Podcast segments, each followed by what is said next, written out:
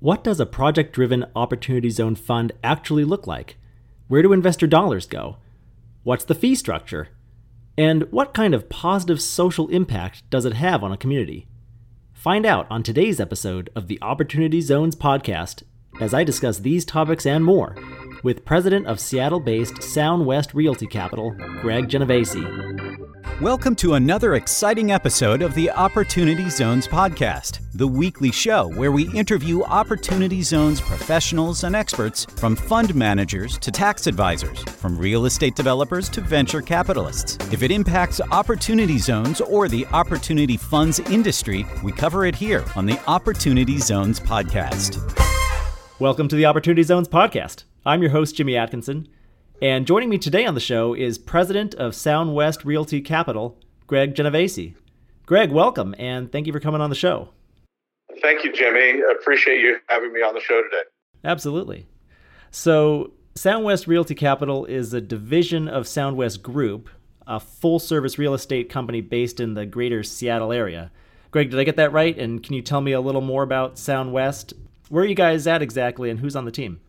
Yes, Soundwest Realty Capital is an affiliate company of the largest developer in uh, Kitsap County, um, which is part of the uh, just outside of Seattle in the greater Seattle area on the peninsula. The company's name is Sound West Group, and we launched officially as a real estate securities company in uh, June, and it all started actually with a what's called an SER report, a study uh, evaluation and recommendation report that I was hired to do um, as a consultant for the Sound West Group into opportunity zones and possible opportunity zone investing. This was actually back in March of 2018, and with over that three month period, it came to light through our research and going back and forth to Washington D.C. and meeting with uh, members of Congress and the Senate and, and other air, uh, members of committees and incentive groups for opportunity zones that opportunity zone funds would in fact make a good uh, investment vehicle for not only high net worth investors but through the wealth advisory capital markets. So the short answer, uh, Jimmy, is that in uh, June of 2018, we developed uh, Sound West Realty Capital. I'm the president and partner and principal with the other members of uh, the development group at Sound West Group, which is also property and asset management company as well. So it's a full service real estate company. And now we have the real estate securities division uh, as well. In our first offering, we're calling it Sound West Oz Funds. Our Sound West Oz Fund 1 is due to be released uh, probably in the next uh, couple of weeks and available for investment at the uh, start of 2019. Very good. So Soundwest Realty Capital spun off in June of 2018, uh, which is relatively recently, but I, I know that Soundwest has a lot of experience in your locality in particular. How long has Soundwest been at this? Um, how much experience do you guys have? How, how far does the company go back? What and and how much real estate investing have you done over the years? So it hasn't been a long time as far as the Realty Capital groups. Like I said, we you know, really got started in March with the report, but launched in June. But the group itself has actually been in existence. Uh, the development company and the asset management company, property management, et cetera, has been in uh, existence since 2010. Um, and within a very short amount of time became the, the preeminent developer in uh, Kitsap County and the peninsula here um, just outside of Seattle. The company has, uh, as far as full cycle and full uh, invested programs, of just over $300 million. And that's, um, if you count it pro- property by property, it's about 151 properties, but that's inclusive of some single family uh, housing deals that the company has built. But if you took it project by project, it's about 25 separate projects in the greater Seattle area and they're happy to report, or we're happy to report, um, average annualized returns uh, to our investors have been well over the 12% mark, and in many cases into the 20% mark. And we're currently asset managing on current investments of anywhere from around 200 to 250 million, with another 250 million of projects that are shovel ready, and we're we're ready to uh, ready to start digging you know, is the moment we uh, moment we get the thumbs up from design and review and the and the councils and get the permits. Very good. So you guys obviously have a lot of experience in that area. Then, I know you have a lot of roots in that area. For listeners who aren't familiar with the greater Seattle area, can you paint a picture of exactly where Kitsap County is and Kitsap Peninsula is in relation to Seattle? Yeah, absolutely. And, and thanks for bringing that to light. I, I'm actually from uh, the San Francisco Bay Area, and you know Kitsap County and Bremerton is is uh, outside of Seattle. But I know just you know being somebody from the San Francisco area, when you hear when you're talking about somewhere else, it's just hard to picture it. But for your listeners, that you know, I'm sure almost everybody listening in knows where Seattle is. And if you look at Seattle, and the reason I brought up San Francisco is there's some strong analogies and similarities between San Francisco and Seattle, in the sense that um, Seattle and San Francisco are very, very crowded. Home prices are are, are uh, increasing uh, dramatically. Wages are increasing. It's a very it's a high tech area. A lot of large Fortune 500 companies um, are in both places. In Seattle, in particular, you have Expedia and Travelocity and Amazon and Boeing, and the U.S. Navy actually has some, their largest uh, naval base here in Seattle. And what's happened, just like you'll see across the country, is that the Seattle area, like San Francisco, like Austin, Texas, and a lot of these other areas around the country, they're finding themselves somewhat um, locked in with um, areas to grow. And so if you were to take Seattle and look at it from the, you know, moving uh, north, there's really nowhere to go. Yet, you know, pricing and uh, values continue to go up. And if you look south towards Tacoma, it's also a tough area to to go to as far as uh, growth for Seattle, and you really can't go east. But west of Seattle is the Puget Sound. And just across the Puget Sound, which used to be about an hour ferry ride, which is now a 28 to 30 minute ferry ride, is the Seattle, or the, sorry, the uh, peninsula. And the peninsula uh, is made up of a number of uh, cities that are growing dramatically, like Kingston, Bainbridge Island, Silverdale, Bremerton, Port Orchard, just to name a few. Um, and these are all areas that are now beginning to absorb the massive amount of growth that is happening in the Seattle area. So, Bremerton, where Soundwest Group is located and where Soundwest Realty Capital is headquartered and where I've just moved to, is uh, one of the fastest growing cities in the state of Washington. In fact, if you look at Seattle in and of itself, it's growing right now at about 19% per annum and is actually the fastest growing city uh, in the country. The past decade actually overtook austin. And because of that growth and now the demand for housing um, has started to tentacle itself out and um, move itself to the suburbs. But the, the only real suburbs to go to is now that like i mentioned before the 28 minute uh, ferry ride over to areas like bremerton. And that's actually bremerton is where our first Opportunity Zone program will be located. Very good. So I spent some time over the summer actually in Bainbridge Island. Beautiful location out there um, in that area of the country. I, I absolutely love it. Let's dive in a little bit and talk about your Opportunity Zone fund a little bit more. First of all, how much are you looking to raise for your Opportunity Zone fund, and who is your capital base? One thing I'll, I'll preface before I get into the numbers is, you know, you had asked, you know, about the fund itself. And um, we're in the camp really when the Opportunity Zone initiative was put on the books at the end of uh, 2017, but really started to hit the radar screen in early 2018 insofar as investment groups, institutional investors, real estate development companies looking at these um, uh, at the initiative for possible funds. We decided very early on to be project driven or project specific about each one of our funds because we felt that it it really comported best with the rules and regs as they were stated by the Treasury Department at that time, and have only been validated by the proposed regs that then came out later in October. So our first fund is actually a project in and of itself. So I want to make sure your audience and you understand where our, our modus operandi, our focus, our investment strategy will be towards projects, uh, not necessarily open ended or what we call blind pool funds. We're, I'm not against them. We're not against them. We just feel that in the early stages, especially of opportunity zone investing, that being project specific really makes the most sense. Our first offering is actually titled Sound West Oz Fund One, and we, by the way, we decided to call these Oz funds for a couple of reasons, um, and it's starting to catch on nationally.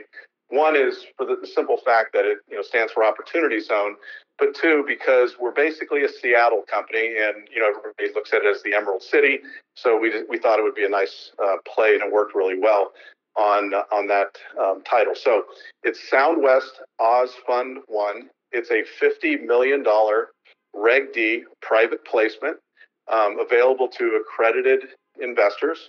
Our primary uh, market for raising the funds will be basically in two areas. One will be through direct investing through the high net worth investor arena, where they can come directly to us.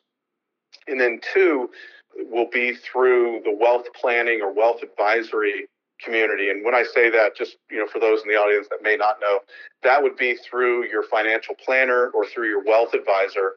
So we anticipate having selling agreements with a number of the national, regional, independent um, selling groups or financial planning firms where the you know the, the, accredited investor can actually go to their financial planner and our programs you know starting with oz fund one would be available to their investor for direct investment. Insofar as what the deal is or what the project is it's actually titled marina square project um, and i think probably at the end of this conversation you'll i would assume you'll give our web address so people can actually go to the website if they'd like to take a look at it. But it's going to be a three asset class project. It's right on the ocean, right next to the ferry terminal in Bremerton, Washington. And it's the only it's the only oceanfront or waterfront property left in the city. Sits directly in the opportunity zone. It'll be three asset classes. One will be uh, a Cambria hotel so it'll be a hospitality deal. And for those that don't know, Cambria Hotel is the luxury hotel uh, adjunct to the Choice Hotel Company. So if you've heard of Choice Hotels, they own quality suites and and hotel uh, hotels like that. This is their upper uh, luxury, kind of like a W hotel. So Cambria Hotel will have part of the property or half of the property. It'll be managed by Columbia Hospitality, who is the number one hospitality manager in uh, the state of Washington, mainly in Seattle. And then it'll also be a 122 uh, unit uh, multifamily Class A apartment building and then paid parking as well. So it'll be all three of those asset classes. We actually expect to pitch our first uh, shovelful of dirt in March and we expect by 30 months later for the development to be complete, hotel occupied, and have a stabilized asset. So uh, we'll hit the ground in, in early 2019. Um, and the way we've put our Opportunity Zone program together is that we've actually planned for, Jimmy, in our pro forma, that we would have liquidity events for our investors you know, again, there's no guarantees on this, but we have it pro forma and we're we're uh, making sure that we put the deal together so that we do have liquidity events for our investors at the key tax incentive uh, marks for opportunity zone investing.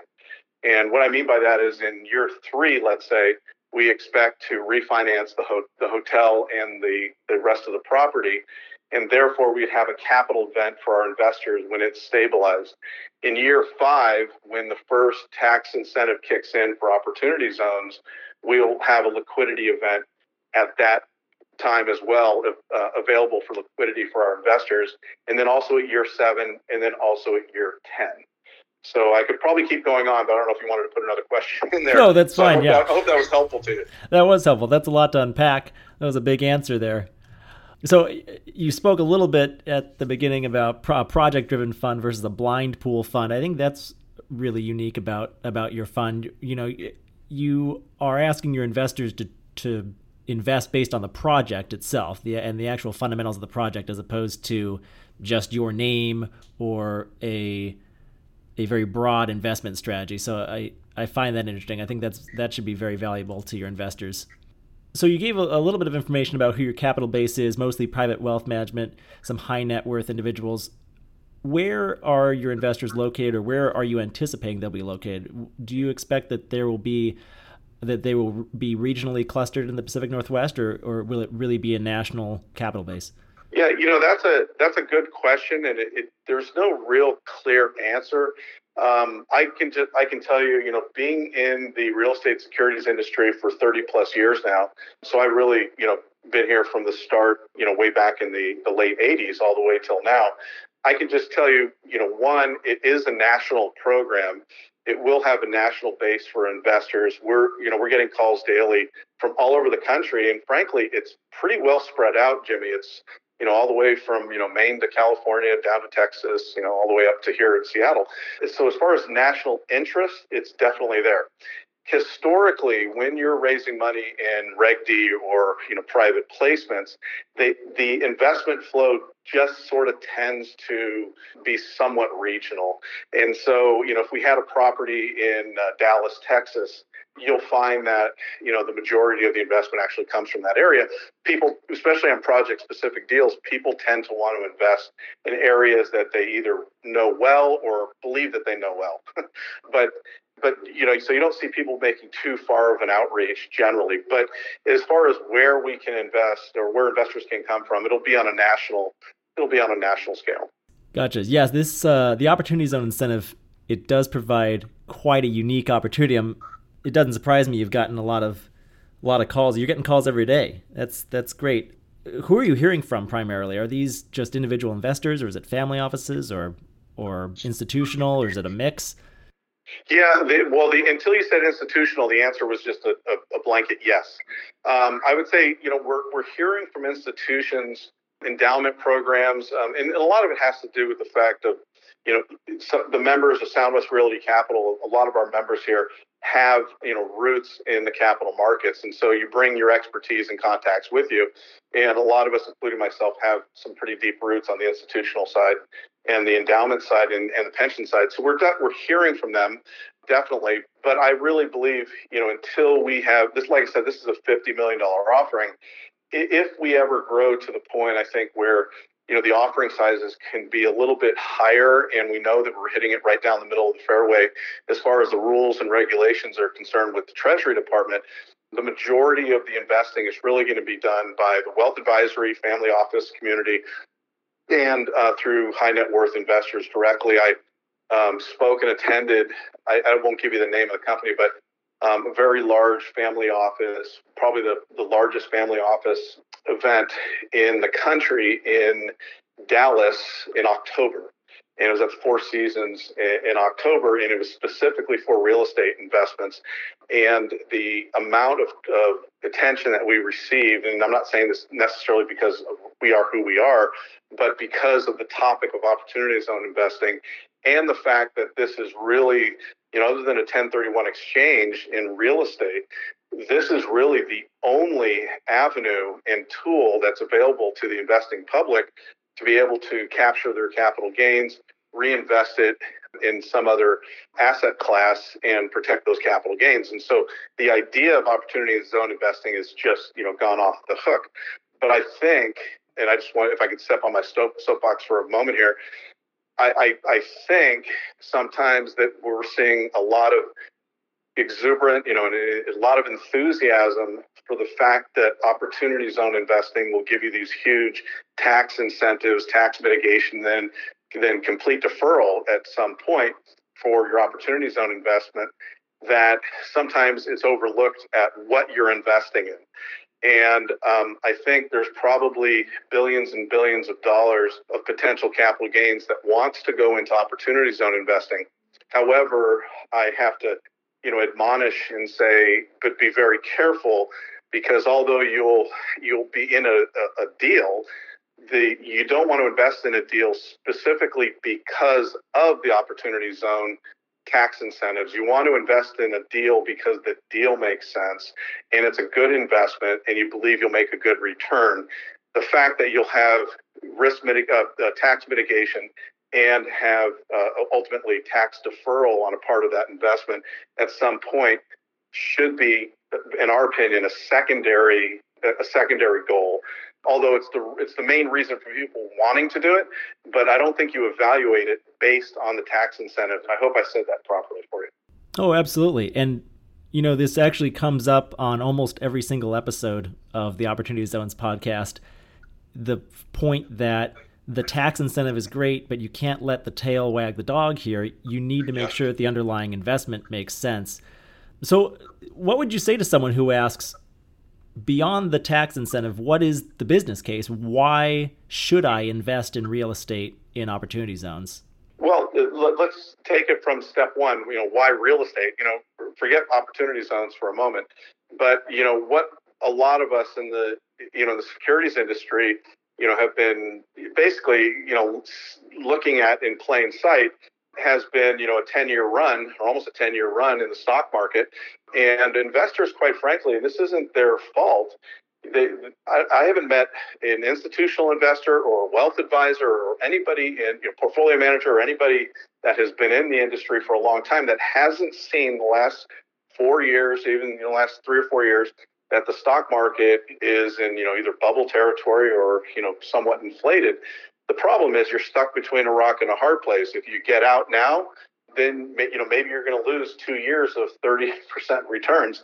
You know, so even though you understand there's a lot of risk, it's really hard to pull the trigger and and move your uh, move your money away from that market. Timing the market's always a dangerous game to play. Exactly. So it's they're not doing anything wrong by staying in the market, but they have to understand that the risk, you know, continues to go up, and we're now starting to see the wheels kind of getting shaky in the stock market. So the the play for real estate, and I'm talking about more recession resilient or recession resistant asset classes where you may not be looking for the biggest returns in the world, but you're looking for the safest, you know, asset class to make sure the capital protection is there before you're looking at your return on your money. I think historically, real estate has always been that asset class. And I think the general demand that you're seeing in real estate is going is coming from that perspective. That said, real estate has also had a huge run up in values as well. So you you have two markets, two the two major markets in the in, in our country, which are real estate and the stock market, both having big big runs. So, where you invest and what you're investing in is tantamount to your success. Now, and the reason real estate sort of wins out every time when it comes to capital preservation is the simple fact that, and I'm not talking about traded REITs here, Jimmy, I'm talking about direct investment in real estate.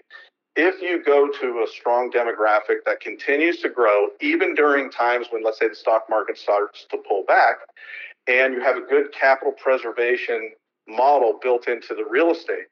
Um, like we'll, which we could talk about Bremerton a little bit more if you want, but analogous to the deal that we've put together, where you have hospitality in a growing area, you've got multifamily in an area with a huge amount of demand, and you've got paid parking and retail and a small amount of retail in an area that continues to grow.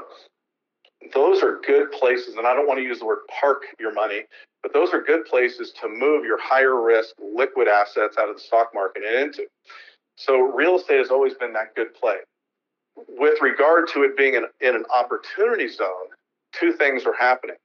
One is the opportunity zone uh, initiative was put into place specifically to bolster the three major components uh, to grow an area, and that is the investments themselves should be put into place to help increase jobs, increase wages, and increase values of homes and homes and land. And if you go into a deal that you feel you can check those boxes, in my opinion, whether it's our deal or the, the Acme company's deal or the XYZ company, doesn't make a difference. I think those are the deals that you real the investor really should be looking at especially over the next few years. We're looking at a 10 year time horizon, but I think over the next three to five years, because we have inflated stock market and quite frankly, an inflated general real estate market, I think the investor needs to look at it from a project specific standpoint, look at it from a risk mitigation standpoint as far as how safe is my capital in the deal. Third is is will the deal make me a return or ha- make a return for me that is appropriate for what you're looking for? And then, four, will these tax benefits actually help me versus paying those capital gains taxes if I were to sell out of my stock?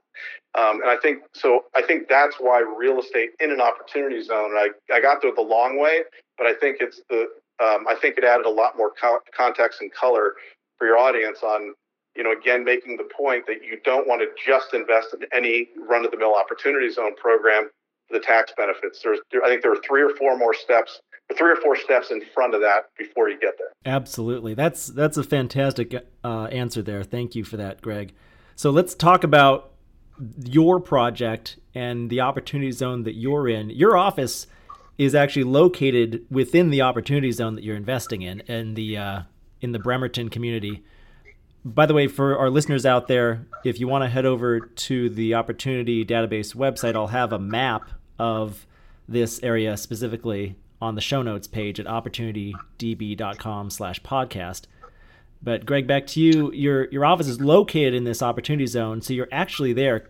Can you paint me a picture of downtown Bremerton for me and our listeners. What does it look like now? And what is happening there? And how do you expect it to transform over the next decade or so? Let me start with this, just talking a little bit about the demographics and the demand. Like I mentioned before, you know, the cities that are, you know, the, the fastest growing cities and the more, um, uh, as far as optics are concerned, the larger cities in the peninsula, which is where the demand is really coming from in this from the Seattle area, um, you had mentioned you had spent some time in Bainbridge Island. The only the only wild card in there or outlier really would be Bainbridge Island. Bainbridge Island, again, you know, this is west of Seattle, about a 30 minute ferry ride away from Seattle, really is an upper middle income to upper income area. And so the, the, the values and the pricing and it's, you know, it, I'm, I'm not sure you, you know, you know the Bay Area pretty well. We talked about it earlier on a call, but it's, mm-hmm. it's analogous to a, you know, a small hamlet upper scale, you know, area, that would be that would be an outlier. The other cities working north uh, down to south would be Kingston, and then of course I mentioned Bainbridge Island, Silverdale, Bremerton, and let's say Port Orchard, all the way down the line, are somewhat similar in the sense that these are middle class. Some some have their upper income areas, but these are middle class areas to Bremerton, I would I would categorize as uh, low middle class to middle class. However, it's right on Puget Sound.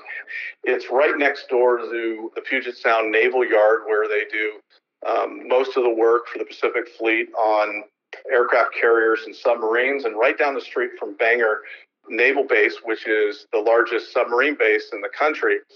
And the U.S. Navy has committed to put in billions of dollars um, up to two to three billion dollars in the next two to three years into uh, revitalizing and putting in new infrastructure into the naval base. And so Bremerton really is not only a standalone port town, but really a Navy town. Um, it's right next door to the naval base, as I said.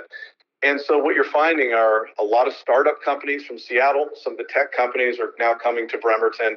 Um, it's your, it's your, you know, first and main type of town, you know, cute cute streets with your coffee shops and you know it's sort of you know what you'd see in the movies you know the any any anywhere USA sort of town. And you know, like I said it's it's a revitalizing area. It's an area that uh, actually I'm not sure if uh, many of your uh, listeners know this but the uh, famous music producer Quincy Jones grew up in Bremerton. Um, in fact one of our one of our um, flagship developments is actually called Quincy Square, named after named after him. So there's a lot of history in Bremerton. It's a historic town, and the base is really made up of tech. There are some development companies, a lot of mom and pop uh, shops, a lot of restaurants, and you also have a lot of infrastructure from large retail outfits that continue to move into the area. So from a business standpoint, um, the jobs have been increasing at uh, double digit figures the last couple of years. And what's interesting, I think, to your listeners would be that the tax incentives, Jimmy, have actually begun to um, be pulled away from Bremerton, which you know signals the fact that it's actually growing on its own steam without a lot of help. However, it's in an opportunity. It was designated as one of the opportunity zones, which brings me back to what I always tell people: not every opportunity zone is the same. There's over 8,700 that you know that you know. Uh, I'm sure you know, and I would say maybe you know five percent or ten percent of that um, nobody knows exactly what the number is, but that's probably a pretty good accurate estimate, would make for investment quality property for uh, a capital market structure like we've talked about. All of those areas need investment. I'm not saying that, that they all don't, but as far as the uh, the avenue that we're going down, or the lane that we're going to stay in, is for the high net worth investor and for the financial planning community. And really, areas like Bremerton and those so- sorts of demographics are really the types of areas around the country that we're going to be looking at for our programs. Very good. Yeah, you're absolutely right. Uh, no two opportunity zones are alike, and a lot of the opportunity zones are very economically blighted areas, but there are a lot that are on the economic upswing. It sounds like Bremerton kind of fits into that latter category there. Uh, the Opportunity Zone program was intended to lift some distressed communities out of blight and to offer higher paying wages and and more jobs for the community but at the same time there's actually no community benefit requirement or at least at this point in time that's kind of subject to IRS regulations possibly changing in the next few months here there's no community benefit requirement. Are you guys doing anything to ensure that you're creating a positive social impact in your community? And if, and if so uh, what does it look like? Yeah, actually, I'm I'm so glad you you asked that question. I, uh, to be perfectly frank, uh, you know, that's always sort of right at the top of our list.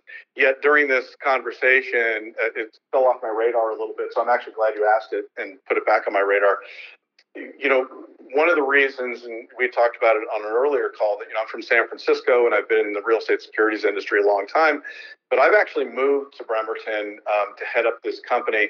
And um, you know, and, and I'm actually in an office standing here talking to you right now um, that's in an opportunity zone. And I would not have done that had it not been for the fact that we're really going to be focused on what I'd call, you know, positive social impact. Um, I don't want to go so far as to say socially responsible because with that, or ESG, as you know, because there's actually rules and regulations that pertain to pro, pro, excuse me, programs or projects that you're going to claim social responsibly, socially responsible investing. But and as you as you say right now, there is no requirement. However, it would probably meet the the criteria because there is a positive social impact in just about any opportunity zone program, whether it's in the most blighted area in the country or the one that's on the periphery which would be, let's say, an area that is next to a you know a middle income tract that is is butted up against a low income tract, which there's a lot of those in, in the state of Washington um, where we are. And I think they were smart. I think the Treasury Department was smart to keep it out, not because the, the fact that it wouldn't be so wouldn't have a good, strong, positive social impact, but the investments themselves in revitalizing the areas um, really needs to be looked at as a positive social impact. But that's really at the top of our list. It's in our mission statement, it's on our website, it's in every interview that we do and every uh, published report on Sound West Group. Is that everything that we do is we are always putting something into the deals to give back to the community. So uh, over and above the program and the project itself and what it's going to do for the city, we actually are in the process now of working with local government, with the mayor of Bremerton and a couple of the, the Congress people, U.S. Congress people here in developing a program with not only Oz 1, but our next couple of projects, Oz 2, 3, and 4, that part of our returns, part of our cash flow, we don't have it completely locked down at this point, but it will be a direct monetary investment into the community, whether it be through to homeless centers or to education at a local junior college. But we're in the pro- you, you happen to be asking the question at a point where I just had a meeting this morning with our CEO on this exact topic to develop as part of our pro forma a cash flow and a monetary benefit that will go directly to needs in in that particular area where the project is. Very good. Very good. Glad to hear that you guys are creating that positive social impact that the program was intended for in the first place. Let's I want to dive into the nitty-gritty here for a couple of minutes. If I'm an investor coming to you, you probably had some some interest from people who may not be fam- as familiar with real estate investing.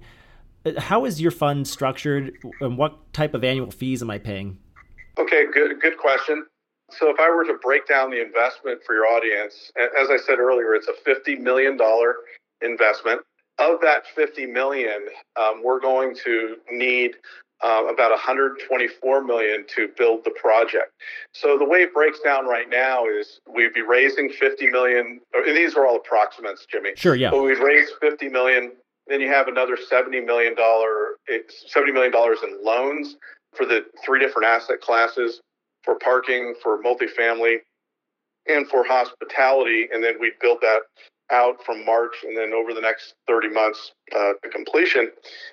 And when if we were if you're an investor were to buy the, it as a full security, um, and when I say a full security, I mean this is one that's sold through the investment um, financial planning community. How much is taken out of their investment and actually goes into the ground at the low end, um, which is, is still a good amount of money, at the low end, it would be about 88, almost 88 and a half cents of their dollar would be making it into the ground.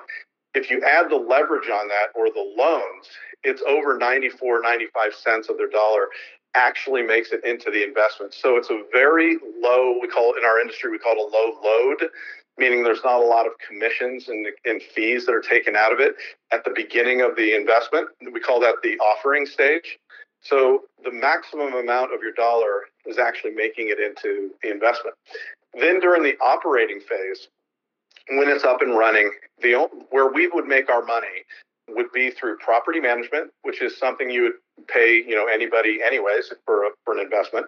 Um, and that could be anywhere from, you know, uh, two and a half percent, let's say on the low end, up to let's say three and a half or four percent. We're going to probably come in somewhere around three to three and a half percent of the gross income, which is that would be paid to our property management group, and you know, then ancillary fees um, for asset management on the deal itself throughout the throughout the life of the program. So those fees all totaled up um, are able to extract, based on our current pro forma, about a 5 to 6% cash flow to our investors throughout the life of the program. And if you're in our what we call our A share, we have a preferred return in that share for 12%. And then if you're a B share investor, and that would be an investor who does not want the cash flow, that would be a 16% preferred return. So back, kind of looping back to where we make money, we make a little bit of money um, when the investor invests in the deal. Um, as I said, they'd have about 94, 95 cents that would actually make it into the ground based on the loans. We would take property and asset management fees during the operation of the program. And then, uh, frankly, where we would make our biggest chunk of money uh, is at the end of the program, uh, let's say in the 10th year, when we dispose of the properties we would get a 3%, uh, 3% disposition fee uh, when we sell the property, and that would be based against the sales price of the uh, property to whoever we sell it to, a large REIT or whoever. And the, the returns to the investors, this I think your investors will really like, Jimmy. We actually take nothing at all. 100% of the returns will go to the investor until the re- investors have made 100% of all their capital back. That's 100% of their entire investment, not the you know 90 cents or 94 cents I was talking about earlier. That's 100 that's their entire dollar back. At that point, we'll split returns with the investors 90% to the investors, 10% to Soundwest Realty Capital until we hit the pref marks that I mentioned earlier, the 12 and the 16%. If we hit the preferred returns, the splits will then be 70% to the investor, 30% to us. If we do 125% better than that, meaning that the B investors will now get 20% annualized returns, the split is then 50 50 after that. So I, I think it would be an investor would be hard pressed to find a better, uh, what we call in our industry, a waterfall or carried interest than we've put into this program. Yeah, Greg, thank you for sharing all that level of detail with us. That's great. The uh, level of transparency you were able to offer to me and my listeners there. I really appreciate that. I know that a lot of my listeners are interested in this program but may not have uh, experience investing in real estate. So that breakdown of the fee structure is very helpful. I appreciate it. So, Greg, a little earlier you were discussing some liquidity events that you have at key marks in the investment at the three, five, seven, and and ten year marks. Can you can you talk about other exit strategies that I have as an investor, or do you have any sort of redemption plan if I need liquidity before any of those time periods? Uh, certainly, actually, that's an excellent question. Um, you know, in my uh, history and in, in the industry, the liquidity provisions really are an important issue. You know, a lot of investors, especially the ones that will probably come into these programs using capital gains, uh, most likely, you know, you're, you're, looking at average ages in a lot of cases of, you know, being, you know, lower middle age to middle age. You know, 10 years is a good amount of time. And so you want to make sure that you have the ability to uh, exit your investment.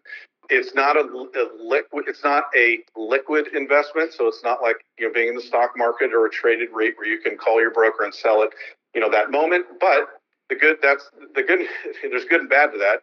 Um, the good news is that because we're a non-traded program it's in direct in, investment real estate the you're not going to be at the whims of a public marketplace so it's a direct investment the, the negative on that sometimes is that, that you can't just call somebody today and just say, sell my shares and you get a price that day.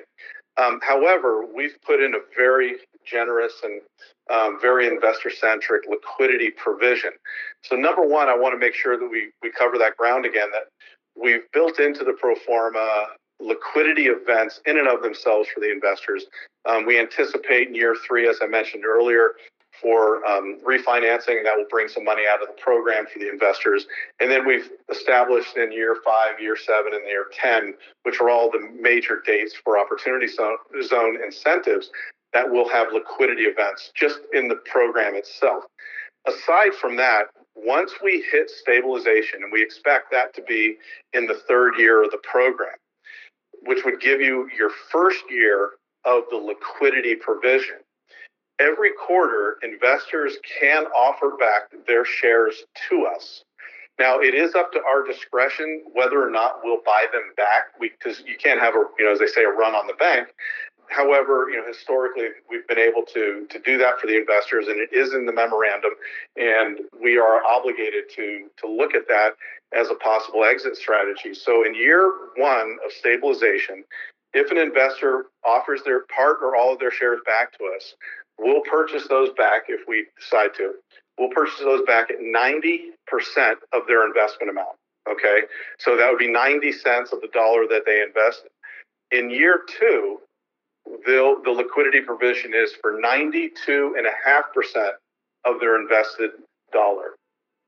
And in year three, it goes up to 95% and then after year after that year in uh, year four onward it's 100% jimmy.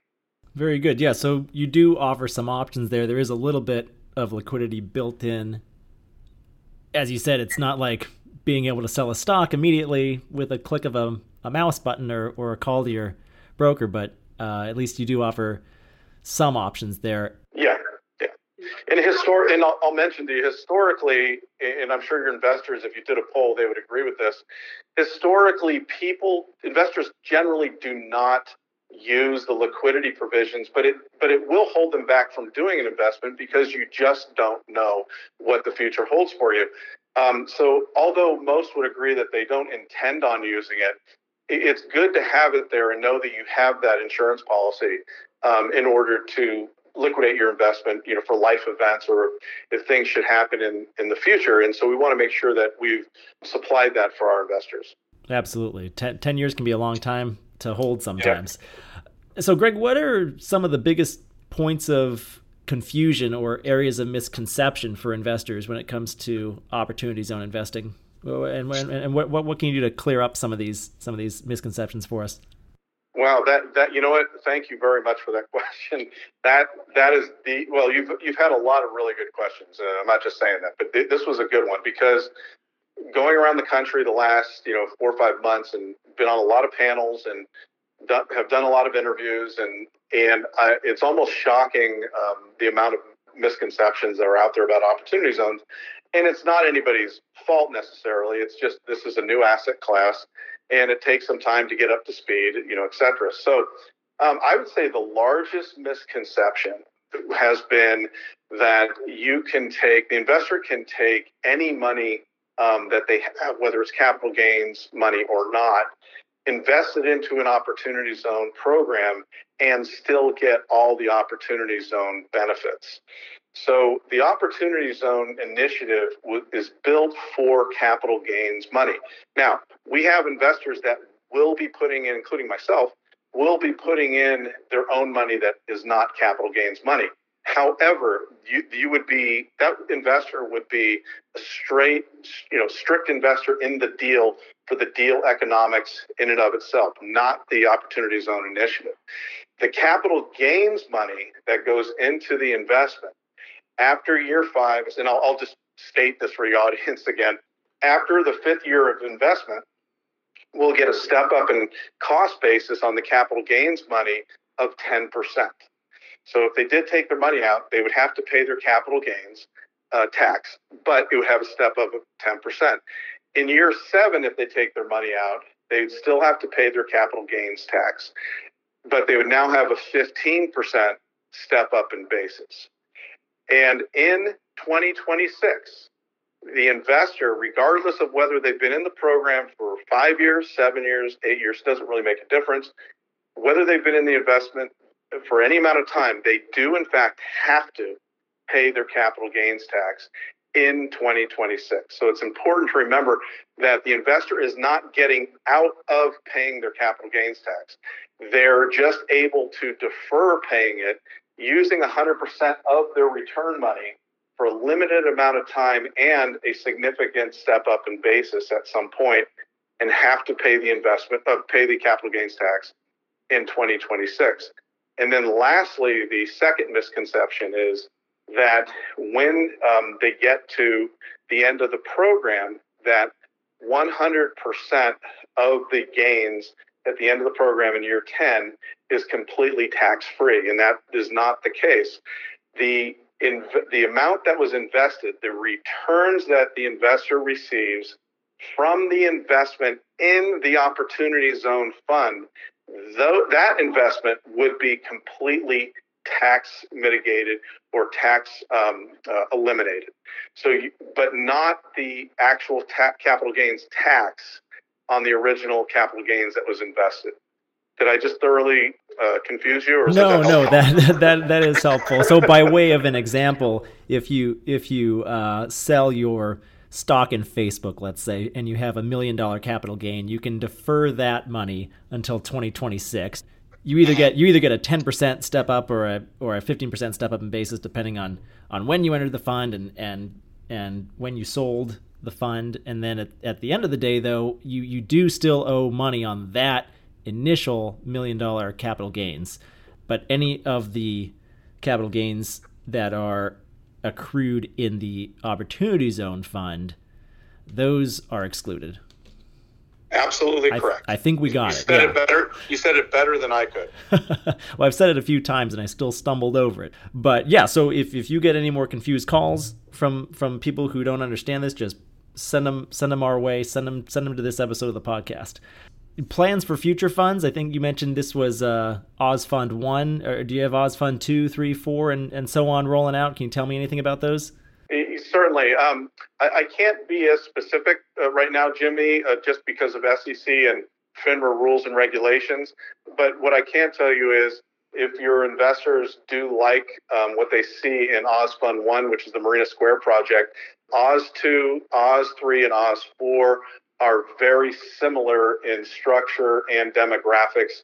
Um, I can tell you, and they will be roughly around the same size. We're, our sweet spot, we expect to do any from anywhere from as low as a $25 million offering to maybe, let's say, as high as maybe 100. But I think our sweet spot will probably be around the $50 million uh, raise mark. And that, in, just just speaking in generalities, at 50% leverage, you're looking at basically $100 million projects. And that's that's really where our sweet spot is going to be. That's number one. Number two, um, I would look at us um, you always want to, you know, play to your strengths. And our, our strengths are really in uh, the state of Washington, Washington, and in particular the greater Seattle area, and even more specific would be um, in the Peninsula Puget Sound area. And there are a number of opportunity zones here. We, you know, our economies a scale is, is at its greatest in our regional area. So as much as we are going to be a national company and we'll have a national uh, outreach and we'll probably do you know uh, projects on a national basis i would look at it you know sort of um, almost like the, the the the stone being thrown into the uh, into the lake you know we'll start right at ground zero which will be you know here in bremerton and then kind of branch out as we continue to grow. But we're going to play to our strengths, and we're really, you know, starting up. We're a national company with with a regional focus. I think that's probably the best way of saying it. Very good. Well, I'll be on the lookout for those future funds coming out in 2019 and beyond. Greg, before we go, one more question for you. Do you have a favorite real estate investment of all time? Anything particularly memorable for you? Oh, what a yeah, that's an excellent question. Yeah, I, I can I can uh, I think one of my, my favorite deals were I used to be with a, uh, with a real estate securities company that we owned, and you're from Southern California, I think originally you told me. That's right. Um, we at one time we owned um, it, it's called Emerald Plaza, which is um, the hotel that has all the green lights on top of it in San Diego Harbor. Um, you'll, you'll sort of see it in the background of CNN and some of these, and, and that's a hotel and office building and at one time in my life, we actually bought it for investors, sold it, bought it, sold it, bought it, sold it three times for our for our investors.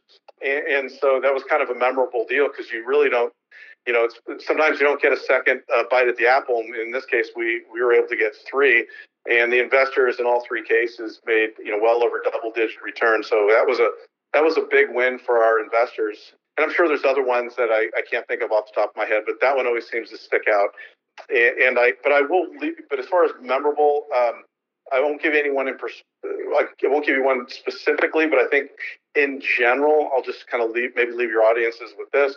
Just in my history, you know, the the best deals and the most memorable ones, and I think your investors will probably agree with this as well um, were the ones that allowed you to sleep at night. um, and you know, instead of saying, you know, well, you know, this one over here got a 20% return, but I only got a 15, uh, and worrying about the 5%. When it comes to real estate, you know, slow and steady wins the race. Um, we've always done well for our investors, and um, we, you know, we obviously expect to continue to do so. But you want to make sure you're in asset classes and uh, that are going to, you know, the return of your dollar is much more uh, important. And as I always tell people, you don't you invest in, in, people, not necessarily in deals. The deals have to make sense, but at the end of the day, it's who you're invested with. Especially if you're not doing it on your own, it's not your own property. You know that you're going out buying and property managing yourself. You really need to know who you're investing with, and so I open it up to all of our investors to to say, you know, do your due diligence, not just with us, but with everybody, because at the end of the day, who's stewarding your money is really tantamount to the success of your investment. And so, I think it, you know, it can't you can't just go by the bells and whistles. You have to go by the people that are stewarding your your investment dollars. Well, that's great advice, Greg. I, I can't can't disagree with that. Uh, Greg, for our listeners out there who want to learn more about SoundWest, can you uh, direct them to where they can go online? Uh, certainly, happy to. Uh, two websites that I'll point you to. One is for the Oz funds. It goes to the same website, but you can get us at soundwestozfunds.com. In fact, I'll just give you that one. That's good enough for your investors. We we have a Realty Capital one, but it's the same website. So soundwestozfunds.com. Excellent.